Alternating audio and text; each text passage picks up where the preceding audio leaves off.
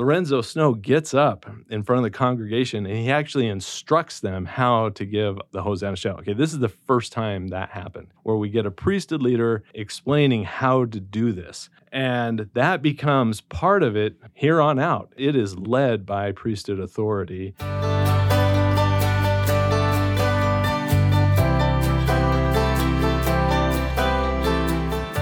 Welcome to the Saints Podcast. I'm Ben Godfrey.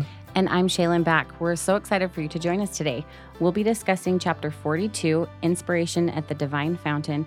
In this chapter, one of the things that I found fascinating, and I'm wondering what you thought, Shaylin, was Lorena Larson. We met her in a previous chapter. We know about the struggles she's had.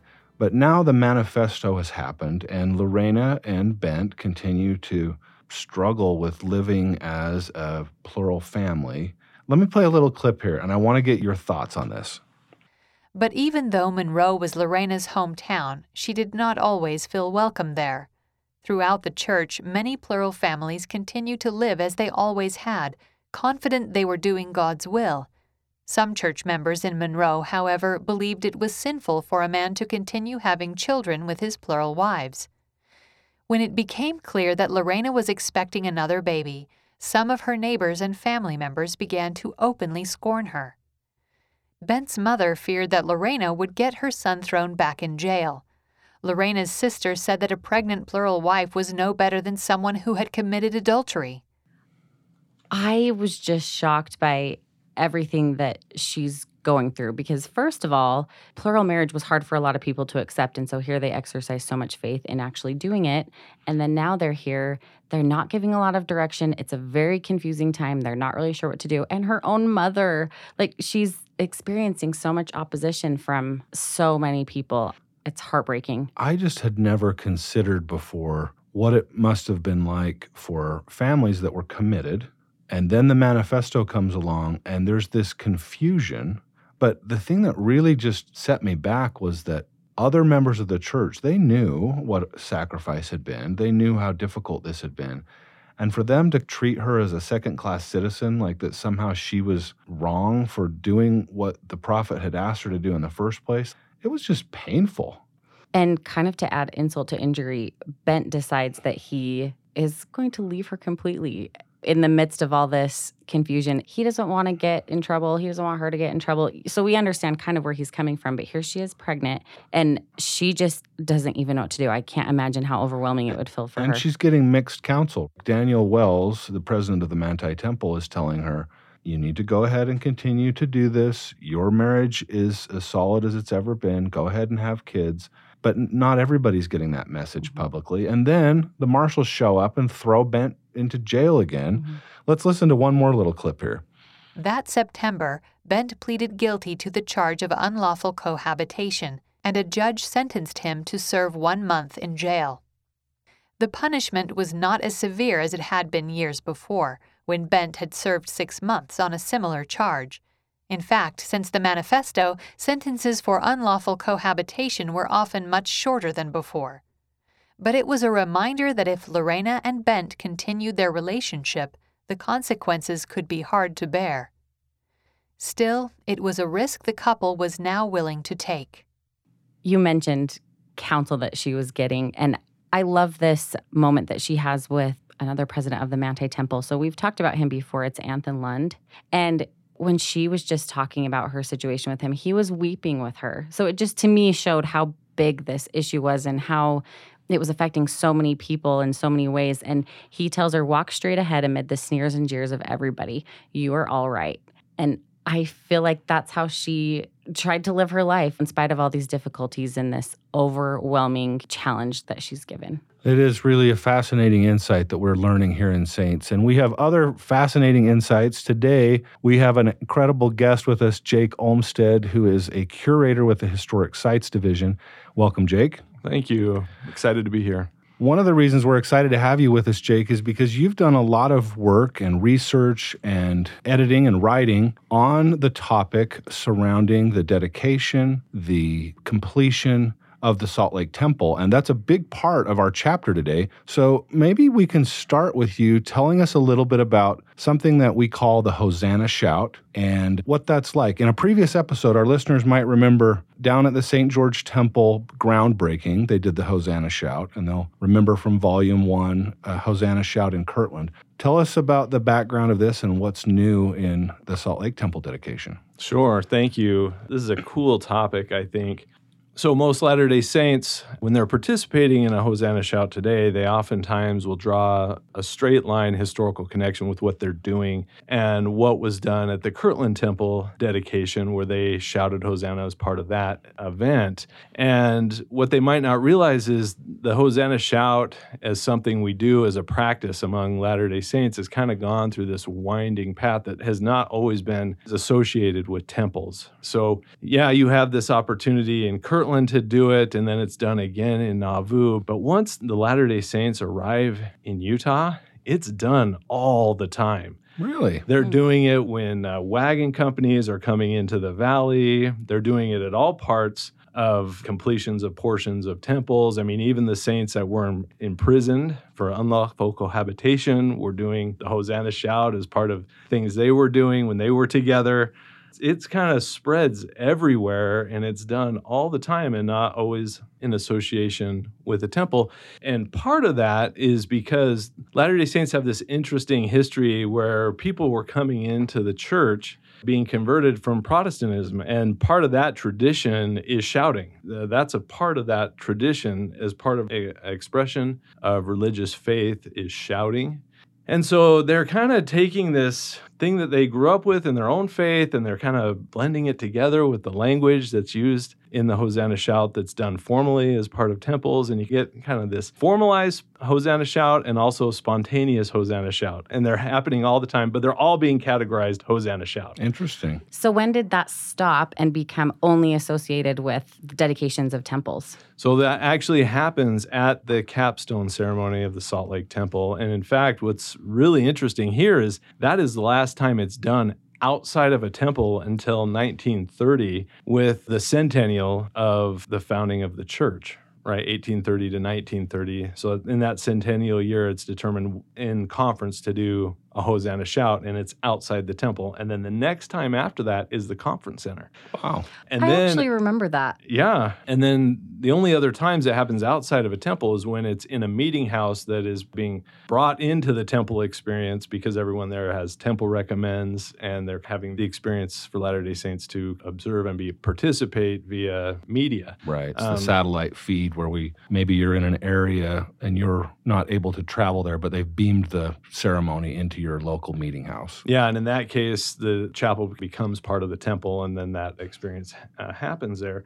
But at this time, before the conference actually goes out as part of the capstone ceremony, it starts in the tabernacle. They have a brief meeting and a prayer before a procession goes out to some makeshift bleachers that are outside the temple as they're getting ready to lower the capstone ceremony. But before they do that, Lorenzo Snow gets up in front of the congregation and he actually instructs them how to give the Hosanna shout. Okay, this is the first time that happened where we get a priesthood leader explaining how to do this. And that becomes part of it here on out. It is led by priesthood authority and it becomes confined to the temple. And on that occasion, another thing that kind of gets formalized is the waving of the handkerchief. That does not happen until that time. That's introduced at the capstone ceremony of Salt Lake Temple. He has a large handkerchief. They go over the language and then they go over the hand motions. And so it's taught and then they follow that teaching when they're actually out as part of the capstone ceremony where they do the shout. And what's really cool is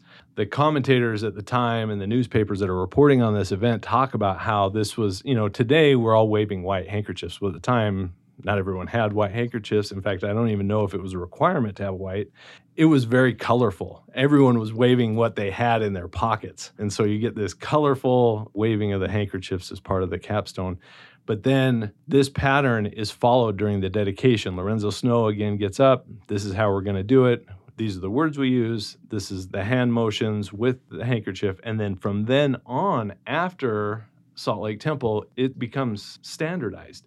And this is part of a development from, say, 1890 to 1930 1940, the church is kind of going through this standardization process where a number of things like requirements for entering the temple, what is and isn't a part of the word of wisdom, how the church keeps its finances, there are all kinds of things that are being standardized during this period, and the Hosanna Shout happens to be one of those things that gets standardized, but it starts with Salt Lake. Jake, when we're looking at the Salt Lake Temple, where is the capstone? What's the capstone? That's really cool as well. If you look at that east center spire, the angel Moroni is standing on top of a sphere that actually is composed of two parts.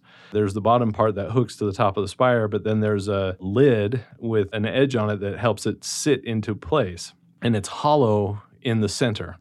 And that ball, that sphere the angel stands on is about three feet, you know, so it's it's about this big round and it's So like bigger than a beach ball. yeah, It's a- it's a it's, big it's large. ball. Yeah. I had no idea it was that large. and it's uh, approximately three inches thick of border around that's been hollowed out. If you think three feet minus six inches, that's the so there's about two and a half feet of volume on the inside, side to side and up and down. So what's in there? yeah. So part of this 19th century experience in America, and maybe not even America, maybe everywhere. I don't know too much about that, but when they complete buildings, there's this idea that you create kind of what we'd call today as a time capsule. They called it a record stone. And they filled it full of things that they deemed important to define the growth of the kingdom of God on earth. And so there's the custom bronze plaque that is inscribed with all the general authorities' names. There's a set of contemporary scriptures, a set of contemporary copies of the Deseret News, a number of missionary tracts, those kind of things. But the one thing that, and we have this complete list, it was recorded in the Deseret News, but the one thing that's really kind of a mystery that would be great to know what this is, it states that there's a photograph of Joseph and Hyrum Smith. And for those who know anything about this, know that that's like the holy grail of church photography. Right, right. There's no known photos of Joseph or Hyrum. And there's a lot of speculations, but we don't know what that means. Is it a, a daguerreotype or a photograph of a statue of Joseph Smith? Because certainly those were around. Or is it this elusive photographic evidence of what Joseph looked like? And I don't know if you've talked about this, but this is not the only record stone on the temple. When the temple back in 1857 when they were moving from the footing to laying the first portions, first courses in the basement walls. So you're still eight feet below ground. In that first course, in that southeast corner, there is a record stone there as well. And Wilford Woodruff talks about his experience. This was in the summer of 1857, putting uh, some of the same kind of things scriptures, missionary tracts. Uh, they put some gold coinage from the state of Deseret and kind of put it in there. And then, of course, with that story, you have the Utah expedition, Johnston's army coming, and on all the issues that arise from the foundation. They have to pull portions of the foundation out.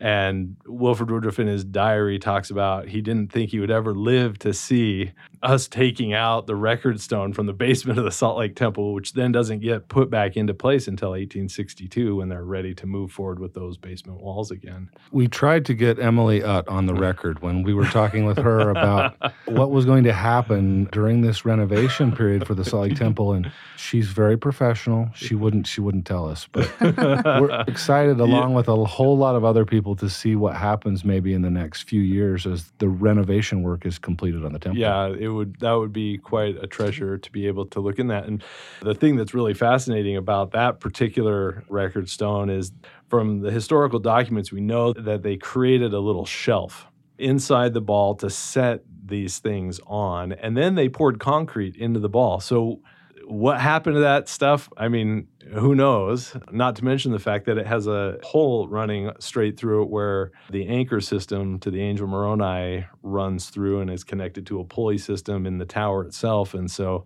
everything could be ruined as well. I mean, water Yeah. finds a way.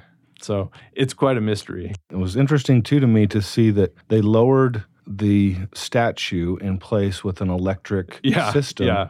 which I mean, it hasn't been that long since electricity's sort of been generally available. And Right. that must have been a pretty cool technical achievement to just press a button and watch him lower watch in it- place. It, go down. And of course, as part of the, I don't know if Emily talked about this, but the temple itself, in preparation for its completion, had its own dynamos and boilers to create both electricity and steam heating for the temple. So, Temple Square, it was not a part of any city grid for electricity, it had its own power source.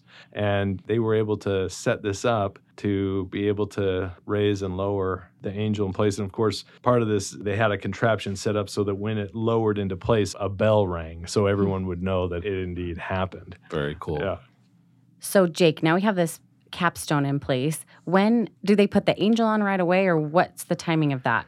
Yeah, it's kind of interesting to think about. In my mind, I guess I'd always put the two together that you'd put that capstone on and immediately after the angel would follow. But no, the angel was actually placed in a separate event. The capstone ceremony takes place kind of first thing in the morning on that day. And it's not until three in the afternoon that they have the implements in place and they're ready to actually mount the angel Moroni to the top of the capstone. And it kind of sits hand in glove on the top.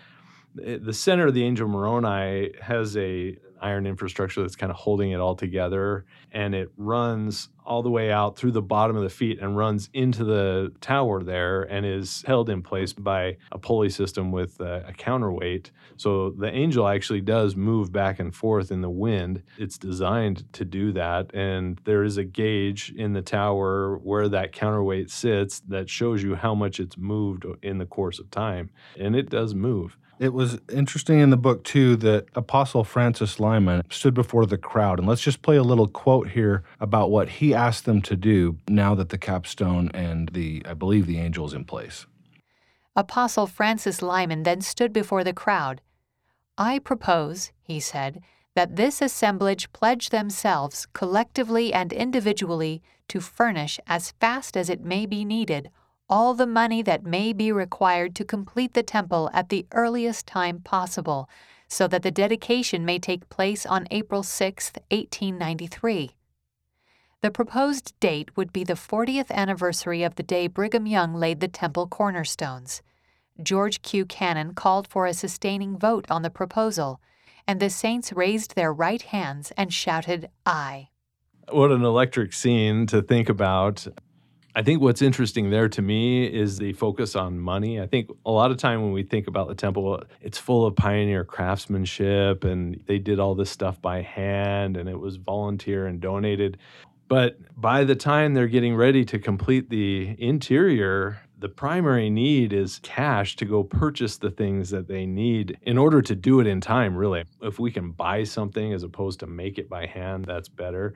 And for a long time, the in terms of the temple construction, the church had moved away from its need for volunteer work to like say pull stones or go cut stones out of the mountain. Now we need this professional quality craftsmanship and not near enough of it in the valley to do it all in one year. And the other thing to consider in the 1880s that the church has been losing all kinds of money due to the government raid. So the church is cash poor. Right. So they need the monetary donation of the Latter day Saints to even complete this in time to reach this 40 year marker. Speaking of political climate, can you tell us a little bit about what is this like now that the saints are living at a time when the manifesto has been announced, but it's still sort of unclear. People aren't sure. I mean, outside of the church, aren't sure whether to trust this. What's it like?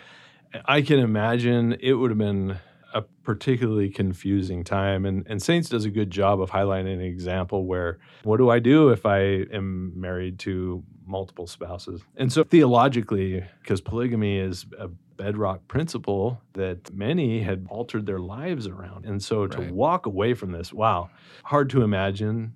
But not long after that, you have this other kind of stunner. And it happens in the spring of 1891. So only like a year later, the church announces we are going to be dividing politically along the national party lines. For the entire Utah territorial period until that time, there was the People's Party, which was the Latter day Saint Party, and Then you had the other party, the Gentile party. It was kind of essentially Latter day Saints versus Gentiles. And living in a very black and white world, it was very hard for some Latter day Saints to think that it was okay to have different ways of seeing political views. There's only one right way, and that's the right way is the prophet.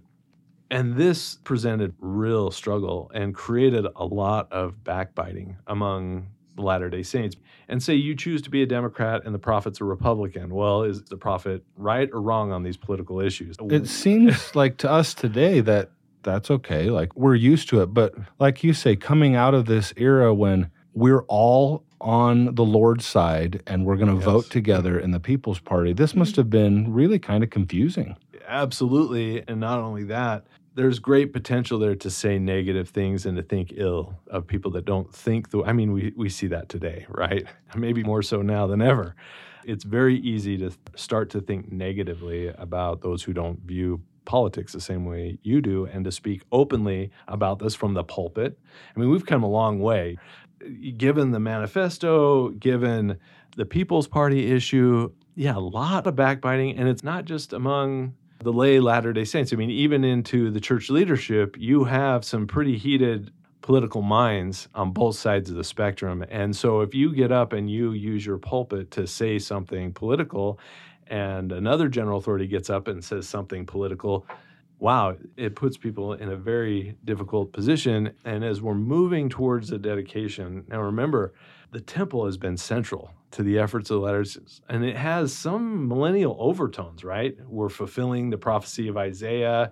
Brigham Young had said on a number of occasions, I want this temple to stand through the millennium. Right. And so, are we on the precipice of the millennium? And is the Salt Lake Temple an important part of that step? And what happens if we as a people are not worthy to be the Lord's people? And is the Lord going to even accept this as an offering? Will he accept the Salt Lake Temple? That is a question. And as they're moving towards the dedication, the brethren say we need to take action. In the in the course of the last few years, in May 1892, so this is right after the capstone ceremony, and again in March of 1893, which is just a year before the dedication, they ask for a church-wide fast. They're asking people to fast not only for gratitude that there's been some reprieve from the struggles with the federal government and to have the kindness of heart to donate the money necessary to complete the temple, but particularly in that March of 1892, as we're a month out from the dedication, it is fast and pray so that you can forgive those who have wronged you and that you can go and ask those who you might have wronged for forgiveness. In the church-wide statement that goes out. Politics is mentioned. It's saying, okay, we need to go and ask forgiveness and forgive others. And we have a letter from Joseph F. Smith, who's in the first presidency, to the architect of the Salt Lake Temple, the architect that is overseeing the completion of the interior and also the spires, uh, Joseph Don Carlos Young, who's a son of Brigham Young. Anyway, let me read this letter to you. It's, Yeah. it's quite wonderful. So, this is, I should say, dated March 27th. So, this is the day of the fast. Dear brother, President Woodruff has shown me your letter of the 24th to him, in which you make complaint against President Cannon and myself as, quote, having treated you as though we had no love for you nor any respect for your position, close quote. To say that I am surprised at your making such a statement to President Woodruff would be putting it very mild. And yet, I suppose at my time of life, I should be surprised at nothing. I am very sorry that I have given any cause for you to feel as you have expressed yourself to President Woodruff concerning me.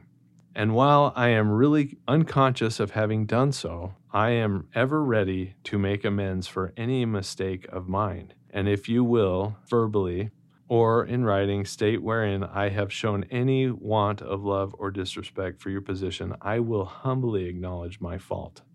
Meanwhile, permit me to refer you as a brother and a friend to a passage of scripture which you will find in Matthew 18, 15, and 17, which embodies a principle that has become so generally established in the discipline of the church and so deeply impressed upon the minds of the saints that for you who are so well posted and who occupy so prominent a position before the church to overlook it and carry your complaints beyond the one who gave the offense to one who should not have been troubled with it is sufficient cause for surprise to me.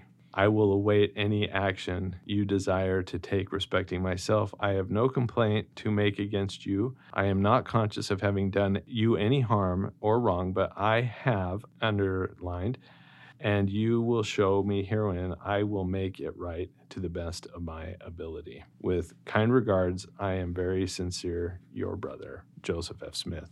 It is interesting to think about on a general level, people reaching out and trying to make amends at this time. Yeah. Do we know, has that ever happened since then? Has there been a church wide fast for other things that you can think of? I'm sure there's been church wide fasts, but about unity, that was the big issue here. We are divided as a people, and a people divided, uh, we're not one in Christ.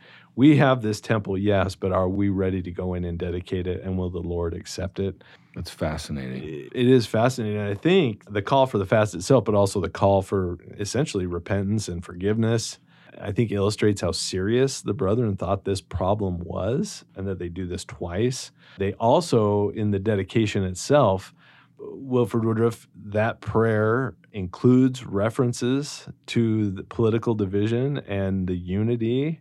And as each member of the first presidency gets up to address the dedication, that first session talks about are we unified? Everyone who feels we are unified, say aye. And so this was on their minds as they were going into this dedication. This was a big deal that we don't really hear about, but certainly one that they felt the saints had overcome. They had become one and they could go in and do this dedication. And that building was accepted by the Lord. Well, we're going to have to tell our listeners you've got to tune in for the next two episodes. We got two more to go for Saints, and then we'll have a final episode for this season. But in our next episodes, we're going to see what happens at the Salt Lake Temple dedication, what the people feel. Does the Lord accept the offering? It's an incredible finish to this great story we've been telling over Saints Volume 2. We thank you so much, listeners, for joining us today. There is so much in this chapter. I don't know about you, Shaylin. I just feel like we kind of scratched the surface in today's episode. If you haven't read it yet, you've got to read about the 50th Jubilee for the Relief Societies. You need to read about Charles Eliot, the president of Harvard, and his council on religious liberty, and James Brown, There's so many great stories. James Brown is incredible. He's an amputee. He's a one-legged missionary who is going back to the Polynesian islands. It's just and people don't recognize him because it's been so long. It- and he only has one leg now. you, you got to read the whole chapter. There's an incredible amount of stories and details here that we didn't have a chance to cover in today's episode. Well, Jake, thank you so much for coming on today and sharing with us your insight, especially around the capstone of the temple and everything else you've shared with us about that event. And thank you to our listeners for joining us. We just want to remind you that you can read all the chapters and catch up on any videos and topics that we've discussed on saints.churchofjesuschrist.org. And you can always email us with your questions and feedback at our email address, saintspodcast at churchofjesuschrist.org. I'm Ben Godfrey. And I'm Shaylin Back. Thanks for listening.